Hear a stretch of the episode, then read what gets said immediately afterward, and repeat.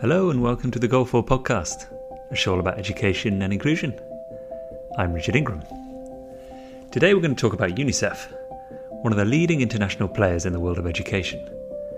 Joining me to talk about her role within the organisation is Asma Maladwala, a specialist at UNICEF headquarters in New York who leads on inclusive education. Prior to her current role, Asma was a program specialist working cross sectorally on inclusive programming in early childhood development education, health, and data. Asma began her career as a teacher, working with children with and without disabilities in the USA and the UAE. She went on to work with the government of Dubai on education reform as the lead on inclusive early childhood development and education, and eventually founded Dubai's first inclusive early childhood centre. Asma Maladwala, welcome to Goal 4. Thank you, Richard. I'm really happy to be here. Uh, it's a pleasure. It's, it's great to have you on, and thank you for joining. Uh, firstly, a uh, tricky question What does inclusive education mean to you? It means a lot, but I think if I had to sum it up in a word, I would say justice. Um, and to me, basically, that means dismantling rather than working around the existing systemic barriers um, that are the root causes of, of inequity and exclusion. Um, there's a there's a, a cartoon graphic that I'm thinking of that I think many of us are familiar many of us in the field are familiar with a graphic that depicts the difference between equality and equity and they're they're like three people looking over a fence to watch a sporting event. And the equality one each one of them has the same has the exact same box which gives them the same amount of leverage. But the difference is one person is really tall and they're able to very easily watch the game and another one is a child and in spite of having that box to stand on can, still cannot see the game. So you know equality everybody gets the same thing. The equity graphic shows that the shortest person gets more boxes the person who's tall and doesn't need the box doesn't get a box um, and basically reflects the concept that with equity everybody gets what they need there's a there's a more recent version of that graphic that has an additional update i'll call it which reflects justice. And in that image there is no wall there's no fence. Nobody needs a box because the fence is removed the systemic barrier is removed. I think that's a really powerful mental image and to me it really really captures the idea of justice and what to me inclusive education represents it's removing those barriers instead of trying to find boxes and individual accommodations and figuring out who needs what. Let's just get rid of the barriers. No absolutely but that's a really nice image and it's i haven't seen that but i'll i'll find that online and put a link to it in the in the notes for the for the show so people can have a look. Yeah. And that is you know, sounds like a perfect metaphor for it. So the boxes represent different accommodations based on people's needs in the classrooms students needs mm-hmm. in the mm-hmm. classrooms. Getting rid of the whole fence is making a truly inclusive education system. Exactly. Exactly. Where every every child is valued and respected and seen in all their diversity um, where diversity is seen as a strength not a weakness. Um, and where every child gets you know doesn't have to combat barriers to actually participate in learning. They actually have an environment that is welcoming and, and receptive and inclusive and, and sees them for who they are and meets them where they are rather than expecting them to adjust to often inflexible systems. Yeah, absolutely. And let's um let's talk about UNICEF's role in this. Uh, everyone listening will know about UNICEF, incredibly famous international organization. Um, they might not know so much about what goes on in particular regarding inclusion and inclusive education. Can you talk a little bit about the role that the organization plays in that respect? Sure. Um, so I think, well, our role is pretty multifaceted and, and it varies depending on the context that we're working in. So, you know, we have we have offices in in most countries where we where we do work very closely with governments. We support them um, to achieve child rights, to fulfill and uphold child rights. And what we do specifically with regards to inclusive education is we adopt a system strengthening approach. Um, and this, again, will look different depending on the context, depending on whether we're talking about a country, uh, country level work or headquarters level work, which is where I'm based, for example. Um, but fundamentally, when we talk about system strengthening, we're looking at addressing the supply side, so working on the education systems themselves, which includes, you know, capacity development, supporting a, a teacher capacity development, capacity develop, development for educational administrators, um, looking at infrastructure, physical, but also learning related, curricula, pedagogy, learning materials, uh, you know, everything that happens within the school. The other part of that is the demand side so that's that is looking very much at ensuring that parents ha- are aware of their children's rights to to receive a quality inclusive education that negative attitudes and stigma which is often one of the hardest but and, and biggest barriers to overcome is being that we are doing everything we can to combat um, negative attitudes stereotypes uh, you know perceptions negative perceptions around people with disabilities and also looking at the costs associated uh, with regards to disability that might serve as a barrier for families to to to enroll their children in education. Um, and then of course there's the quality aspect which looks at the quality of the learning opportunity. You know it's not just about access. I think we learned that lesson through the mdg era. Access is is important but we can't stop there. We have to also pay very close attention to what's what's happening. What is the quality of, of, of education that children are participating in? Are they learning? Are they are they able to acquire the skills that are going to enable them to become lifelong learners to become active citizens and contributors to their communities to their societies so a lot of our work focuses on this this of course also includes what we call the enabling environment which looks at the overarching environment is it conducive and does it facilitate inclusive education? So this includes, for example, legislate the legislative frameworks, laws and policies. This includes data and evidence. This includes uh, um, financing. You know, ensuring that we are we are supporting governments to adequately think about and, and take into account considerations for inclusive education systems, and supporting leadership and management to really understand the value of inclusive education. And we do this across the board from early childhood education all the way, in fact, even earlier, but within education specifically from early childhood education all the way to tertiary and, and you know, readiness for the workforce. Um, so that's that's sort of the overarching way that we work. Part of this includes, uh, you know, understanding what works in different contexts and highlighting that, supporting supporting countries to learn from each other, um, using t- taking lessons learned from different contexts to see how they can benefit others um, advocating at global national regional every level possible um, to bring attention to the issue uh, of inclusive education um, harnessing partnerships because nobody works alone and nothing can be accomplished uh, alone. Um, and a couple of i think really important parts, uh, really important aspects of how we work is because UNICEF works across such a breadth of, of sectors from health to child protection, nutrition, et cetera, it gives us, we have the benefit of being able to work cross-sectorally. You know, I think one of the important considerations is that education systems don't operate in a vacuum. They operate within a larger system. And so being able to work and approach inclusive system strengthening at every level, cross sectorally, is a really, really powerful um, and valuable and important way that we work.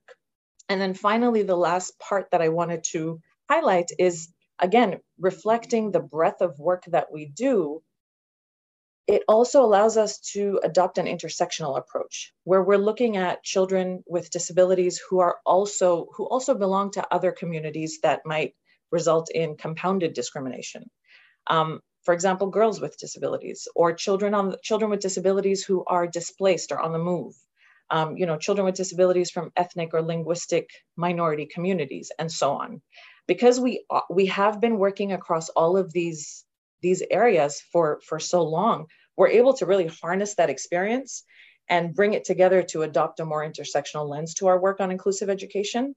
Um, so it's i think that that's a really valuable uh, and powerful approach to, to do the work because we talk so much in our sector about silos and we're trying really hard to break those silos and actually recognize that progress doesn't happen in silos It's really interesting you mentioned intersectionality because that is the norm, really, isn't it? You, it's very Absolutely. often to have to have a child with a disability that without any other barriers associated to that. So they might be living in poverty. You, you mentioned gender as well. Um, so it's absolutely the norm that these barriers intersect. And I suppose that going back to the image of the figuring out what boxes to put under different people to see over the fence, that's what makes that so complicated, right? That's why it's so much better to change the whole education system, if possible, uh, rather than looking at each individual child, because each individual child, by definition, is individual. They have different exactly. barriers. Everyone's absolutely different. You have 30 kids in a class, 50 kids in a class. Every single one of them will be totally different, different families, different communities, different abilities, you name yep. it. Um, and on so, paper, they may look very similar. Yes, yeah. But we're not two dimensional or one dimensional yeah. as individuals. No, exactly. I suppose it's important then to promote to uh, approach this in in different ways. I was reading one report by UNICEF that talks about the different arguments put forward for inclusive education, mm-hmm. and you know it seems funny to say that because it you kind of feel why do we need to argue for inclusive education, right? it should be just something that we were able to do without putting together these complicated arguments to back it up. But but given that they can help, um, it might be important to talk about them. And now this is known as the three point argument. Um, so there's an education educational case for inclusion, whereas in its it benefits learners in a class, not just those that are marginalized. It benefits every learner in the class, which I think is important to clarify. Uh, the social case, which the idea here is that you have more inclusive schools, uh, that leads to more inclusive societies, uh, people that are more accepting of difference generally. And we can see in the world today that that's a bit of an issue all around the world. And the economic case, mm-hmm. where one argument is to, to say, well, it's actually more expensive to set up special schools and specialized schooling environments compared to working at how we can design mainstream schools to include to include everybody. Right. Um, would you be able to elaborate on that? Sure. Yeah, absolutely. I think, you know, I think one one thing to consider is again the fact that there are these three arguments. Let's let's remind ourselves that they the fundamental argument is the human rights one, right? We operate very much from the basis of equal rights for everyone. It doesn't matter regardless of disability, race, gender, et cetera, et cetera and that every everybody has the equal right to a quality education, uh, the equal right to to to live up to their potential. Um, but going back to the three point argument that you mentioned, I think so, you know a key a key consideration with the economic case anyway is yes, there is absolutely the argument that, and I mean it makes it makes logical sense, right? That it would be more cost effective to maintain one system of education for everyone rather than have parallel systems that have similar resourcing needs and similar administrative and bureaucratic structures.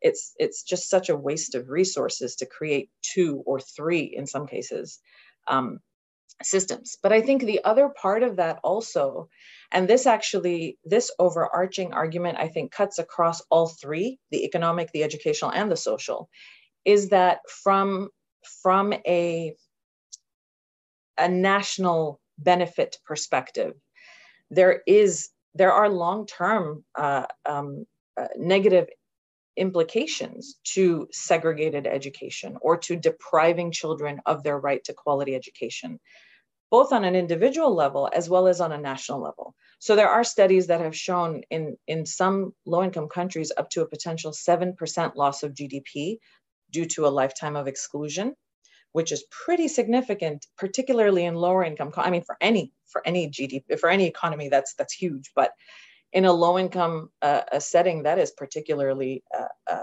impactful.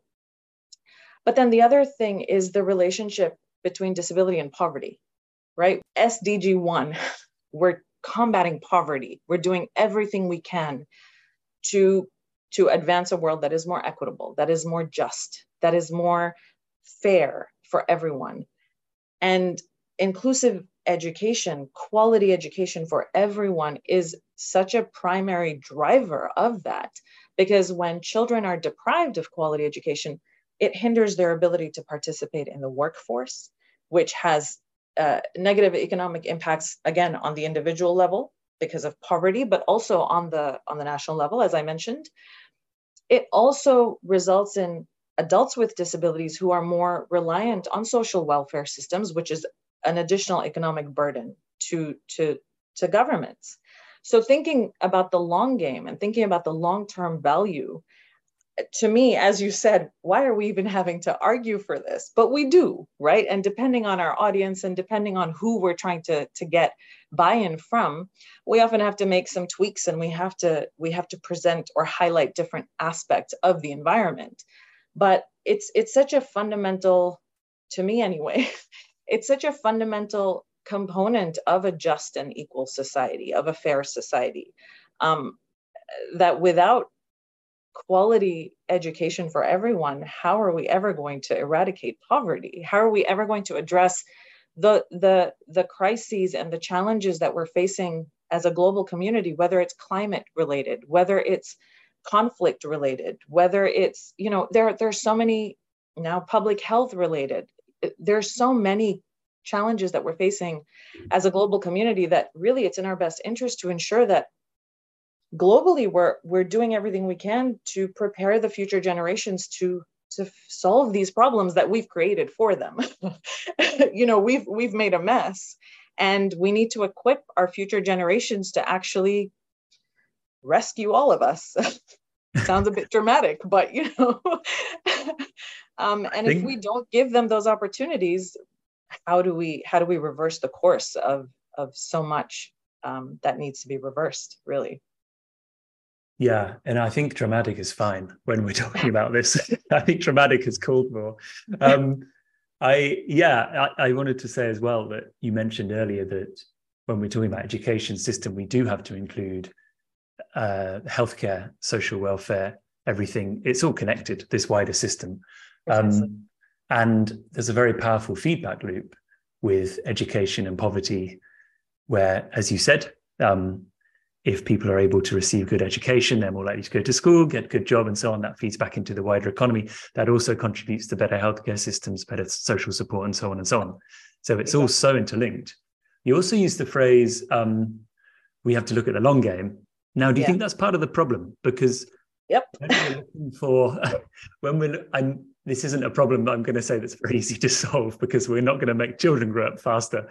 Because when we're when we're looking at um, often when governments are looking at new initiatives, they want to see, well, to use the the, the phrase, more bang for their buck, right? That mm-hmm. especially in regard to electoral cycles, if you have a government that's in power for for four or five years, you're you're investing, if you like, into early childhood education. These kids aren't going to join the economy, in air quotes, for another 15, 20 years. Right. I think that's is that one of the big issues here when we're looking at investment into the education system. Absolutely. Absolutely. I mean, I think, and you know, I'm not saying this based on any evidence that I can pull up right now, but I know it exists that when we look at um, investments in education across the, the education spectrum, there's a, a, a significant proportion that's educated and that's invested in higher education, which is great. It's important but are we investing uh, you know relatively um, are we are we giving the same amount of value and importance to the early years? And i think that's exactly what you what you just touched on right is that we look at the most bang for our buck. We look at okay well our our our economy or our industrial section is evolving into i don't know pick something renewable energy for example. Well let's invest in higher education to create more a stronger workforce for that sector. But we're not actually thinking about what are we going to need in 20 years? What are we going to need in, in 30 years? And so we're not investing at the foundations. And this is, you know, this is part of the reason why we have this learning crisis where we're not seeing the we're not seeing the foundational learning that's that should be happening actually happen because the investments are not being made appropriately or if they are they're not necessarily being made effectively to strengthen that core. Um, and so it is a matter of the long game versus the quick wins or the low hanging fruits, which, you know, I think I think it's human nature to think about where I can get that immediate results, immediate result or immediate gratification. But I think, you know, very much in line with the sustainable development agenda, we have to think about sustainability and it's it's concerning that um, you know we don't seem to be doing that adequately across multiple not just in education but certainly also in education.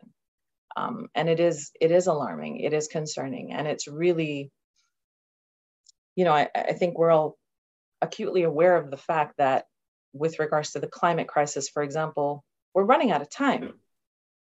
And if we don't switch our thinking we're not going to we will run out of time. Um, and we really can't afford to do that. So yeah. it's, you know, yeah, it, it really is about thinking sustainably and thinking long term and thinking about what are the investments we need to ensure strong foundations so that we don't we don't have crystal balls we don't know what we're going to be confronted with in 20 years or 30 years um, but it but if we invest in the foundations, we know that we will we will have a population of citizens that are equipped to figure it out, to address, to solve, to resolve issues, to, to you know, to problem solve and find solutions to the challenges that we are that we are now creating um, that will manifest in the future. Absolutely. And you're doing more than your fair share in terms of uh, investing into this particular challenge. I wanted to talk about you and your the fact that you've built a career around inclusion in education.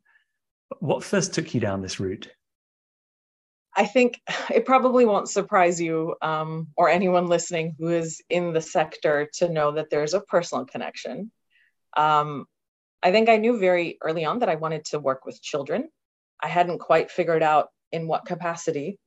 But when I was, I think, six, no, when I was about 12, um, my aunt and uncle had a baby girl who was born with Down syndrome. And as she grew up and I got to know her, and I was very fortunate to, to go to university in a town that was very close to where they lived. And so I, I spent a lot of time with her when I was in my, you know, 17, 18, 19. And she just opened a whole new world for me.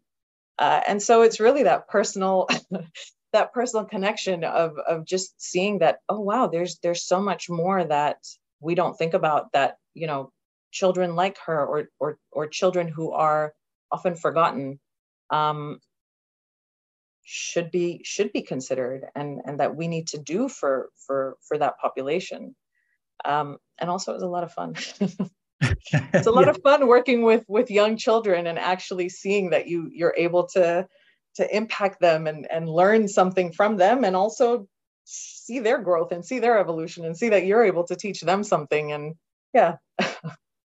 That's that short term gain that that instant feedback if you like when you're working with children you can see Absolutely. so quickly the effect that you're having right? Exactly. Yeah. I mean so often when i speak to people about this they have similar stories. It's always a personal connection. There's always something exactly. that's happened. It's it's uh it's it's funny that it it works out that way but now you have one of those enviable jobs where you work from people all over the world, you, you travel all over the place, very exciting. You've seen a lot in the world of education. I wanted to talk about um, lessons you've learned. Have you have you seen any real success success stories you'd like to share from the world of inclusive education? Oh wow. Um you probably have a lot. yeah, you know, there I think you know, I think there have there are a lot a lot of lessons learned that I continue to learn. Um, and there are a lot of success stories, but I think it's important to keep in mind that success looks different depending on where you are, who you're asking. But ultimately, from my perspective, I try to never lose sight of, of, of the overarching goal children's right to inclusive education. Um, and I think in that regard, there have been lots of successes and, and yeah so just, some examples you know across different components of the system i think that that i would like to just quickly touch on is for example we talk a lot about teacher capacity right? Um, about teachers not having the support or or being equipped to to to support a diverse group of students in their classrooms And for, for those in inclusive education, we're probably all also familiar with universal design for learning principles, which, which you know, we, we think are very, um, a very valuable and appropriate way of developing inclusive, flexible curricula, pedagogy, learning materials that really allow and respect diversity and allow children to engage and, and demonstrate their learning in ways that are appropriate for them. So in Ghana, for example, um, we've been working very closely with the Ministry of Education to, to strengthen their teacher capacity, uh, to strengthen the work, the capacity of their teacher workforce, utilizing and implementing universal design for learning. And over the last, uh, I don't know, few years, um, there's been so much growth and so much progress with regards to integrating it within existing um, teacher training uh, uh, curricula so that future cohorts will have will be equipped. Um, integrating it within ongoing continuing professional development programs so that teachers will continue to receive the training and continue to receive uh, the skills required to implement a universally to implement universal design for learning within their classrooms. Um, and you know th- this started out as a pilot and it's it's now at a place where they're actually rolling it out across thousands of schools across the country. And this comes down to that to that commitment and that long-term vision on on the part of the government you know really seeing that yeah this is something that is going to have long-term dividends. It's going to pay off over time but we have to start somewhere and we have to begin. Um, and one of the the most beautiful parts of it is that amongst the lessons that they've learned they've actually realized that a lot of the myths that they had around inclusive education are being dispelled so for example you know there's a there's a prevalent um, misconception that inclusive education is expensive to implement because learning materials have to be specially designed and have to be really high tech and all that. Well, they found teachers were able to implement universal design for learning based principles in their classrooms using low cost tools because they were working with what they have. They they had understood the principles so well that they were able to use to build on their own knowledge to actually make accommodations and adaptations to their existing materials and learning learning uh, materials to to accommodate and include all learners. Um, and their attitudes changed. There's also this belief that you have to change mindsets before you can expect teachers to accommodate and include learners with disabilities. What we're seeing is that that's not always the order of things. Sometimes you you give them the experience while giving them the support, and that might actually be a faster way of of achieving your goal of changing the mindsets. Um, you know we're all we're all conditioned to fear what we don't know and learning something theoretically will only take you so far but when you actually are learning the theory and being able and, and able to implement it successfully there's nothing more powerful than that um, so i think that's a really uh, that's a really powerful example um, you know of teacher capacity building. Uh, we have you know we have other examples around um, legislation and policy for example in vietnam. Uh, we've been working with the ministry of education there to to and this actually adopts an inclusive education lens that's broader than just children with disabilities. it's been uh, it's included children from other minority communities, ethnic and linguistic minority communities, LGBTQI plus uh, children from the LGBTQI plus community, um, you know, and through the provision of mother tongue based, bilingual, inclusive, child centered uh, learning, um, we actually worked with the government to strengthen and amend legal frameworks for stronger inclusion across these different groups. And so this is going to have long term benefits for all, what is it, 21 million children in Vietnam. Uh, because over we we actually were able to ch- remove those structural systemic barriers through the policy and legislation arm. So you know, and there there are thousands of examples like this. And you know, naysayers will say, well, what, ha- you know, are all children with disabilities now going to inclusive schools? No, it takes time, but you have to start somewhere. These are the building blocks of an inclusive system and an inclusive society. And every win like this is is going to have long-term long-term uh, results. So again, it's all about the long game. Well, each one is taking down one of those uh, one of those planks in the fence in the way of the ball Absolutely. game, right? Exactly. Exactly. Yeah, I love the way you put that. Exactly. Well, Asma, thank you very much for speaking to me today. It's been so interesting to hear your thoughts on this. Absolutely fascinating. And thank a pleasure you. to have it's you on. Such a pleasure. Likewise. Thank you so much.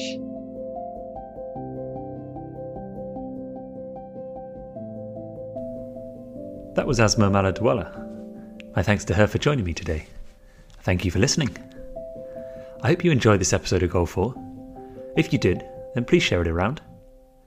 You can also subscribe, listen to a new episode every Wednesday. In the meantime, keep on chipping away at that fence. Everyone should be able to enjoy the game. Bye for now.